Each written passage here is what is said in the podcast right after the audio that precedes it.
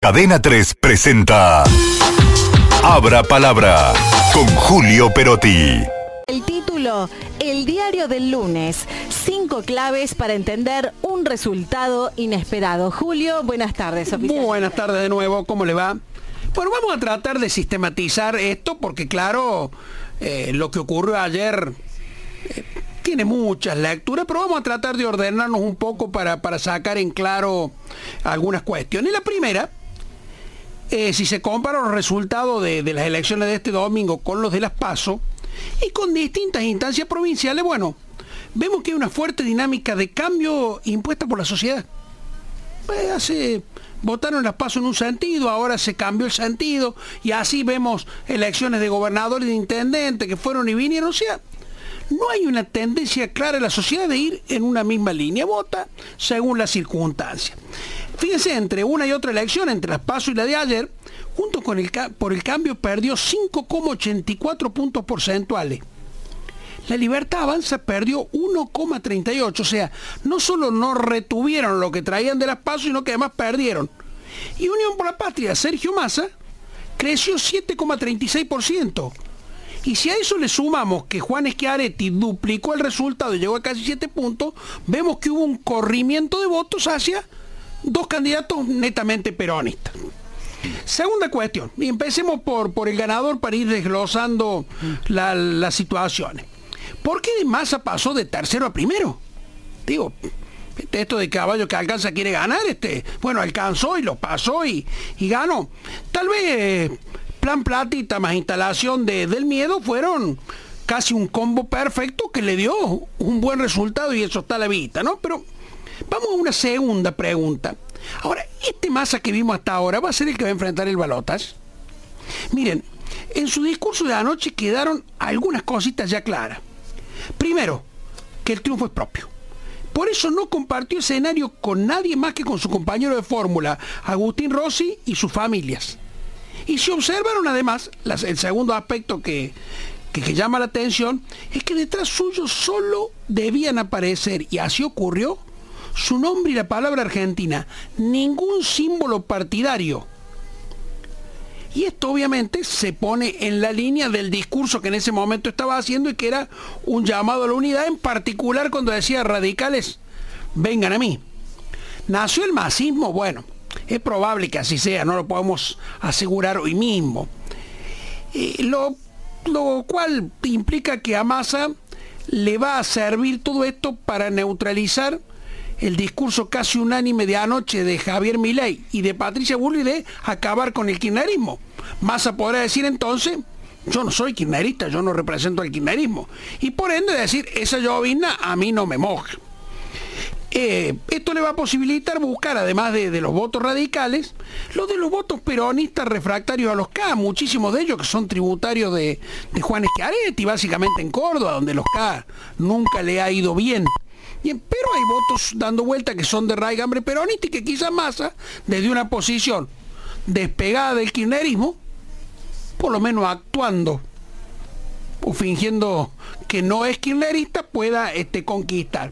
De hecho, anoche, eh, lo decíamos recién, a Schiaretti lo nombró con el nombre Pila.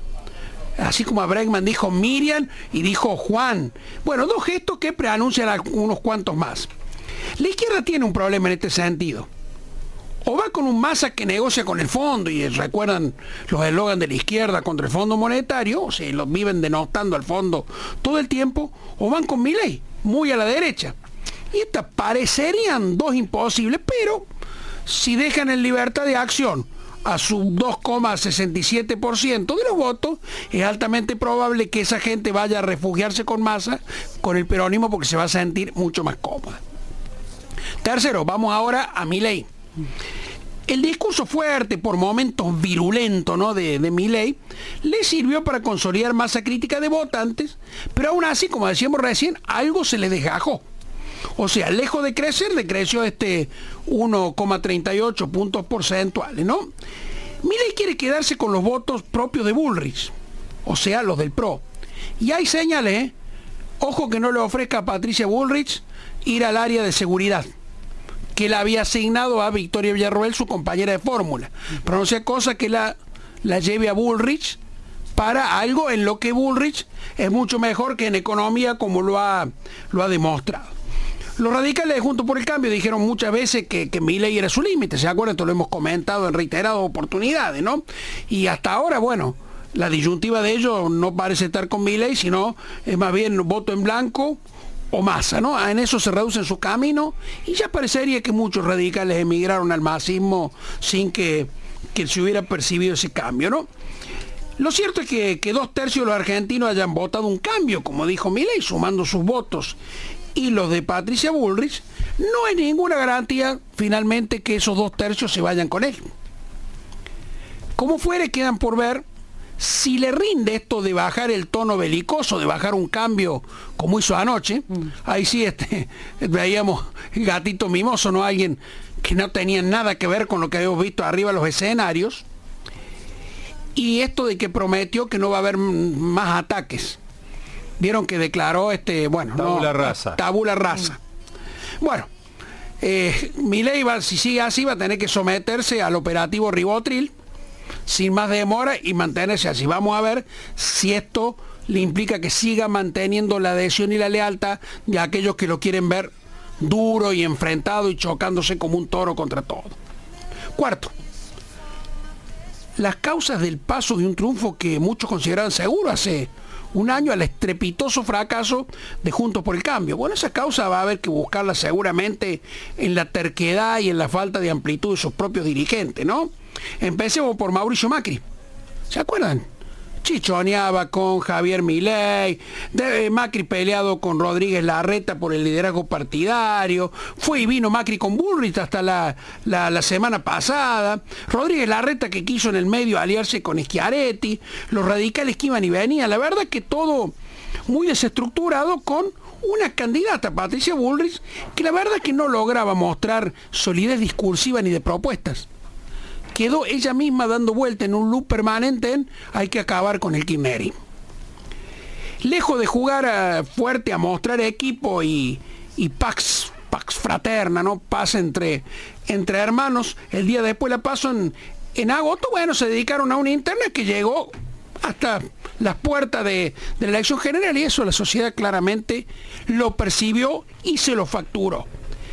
Que junto por el cambio tenga ahora un grupo relativamente fuerte, diputados y senadores, no significa para nada que vayan a actuar unidos como hicieron hasta ahora. Van a aparecer los intereses de cada legislador en su territorio y eso podría torcer cualquier tipo de, consenso. El quiebre, digámoslo ya, es inevitable. Radicales más cerca de masa, Gerardo Morales y el ministro son amigos y se han mostrado juntos en actos en el norte, recordémoslo y Macri y Bullrich en una zona de apoyo a ley. Juntos por el cambio, bueno, ya no, ya no juntos, ¿no? Eh, ¿Por qué los argentinos votaron como votaron? Es la última clave que, tratamos de desgajar, ¿no? Podemos encontrar cientos de razones. Algunas son insondables, ¿eh? Miren, la corrupción, como lo hemos visto en un montón de encuestas, ocupa un lugar destacadísimo en las preocupaciones que declama la gente. Pero en la provincia de Buenos Aires, el caso de Martín Insaurralde y sus aventuras amorosas en el yate bandido con Sofía Clery, no le importaron a nadie estar por los resultados. Podríamos argumentar que como Axel Kisilov no tiene ninguna denuncia en su contra, bueno, entonces se le allanó el camino a la reelección de manera bastante, bastante cómoda. Pero en Lomas de Zamora, el terruño de donde manda Insaurralde, su ladero, su mano derecha, su hombre de confianza, Federico Termín, ganó por el 50% de los votos. Digo, la corrupción evidentemente no jugó su partido en esta elección. Ahora, pongamos sobre la mira lo que viene, ¿no? Como dijo esta mañana en la mesa de café el politólogo Daniel Sobato, la del 19 de noviembre es una elección nueva, una elección distinta. Todo lo que vimos hasta ahora es un barajar y dar de nuevo. Y acá quedan interrogantes que se van a ir respondiendo con el paso de los días. Solo dejemos sentados un par de ellos y luego encontraremos mucho más. Primero, ¿cuál es extensivo puede ser el plan platita de masa. Se va a convertir en un plan Durax. ¿Se acuerda de esa vajilla que duraba toda la vida? Parece difícil, los números no dan. ¿Qué más podría decir masa de mi ley para sembrar miedo? Y ya está, a esta altura creo que ya lo dijo todo. ¿Cuán lejos puede ir Milei con un discurso más blando sin que se le desgrane un poco a aquellos que fueron con él porque justamente querían llevar la situación al extremo, no importa si todo se parte en mil pedazos. La verdad que son interrogantes que de momento no podemos responder, pero seguramente de acá a la campaña que se reinicia ahora inmediatamente, vamos a ir viendo, ¿no? Vamos a ver eh, si la ponemos bajo el foco, lo ponemos bajo el microscopio, cómo llegan los dos candidatos y el 19 de noviembre, ese día sí, la Argentina va a tener presidente por cuatro años. Cadena 3 presentó Abra Palabra con Julio Perotti.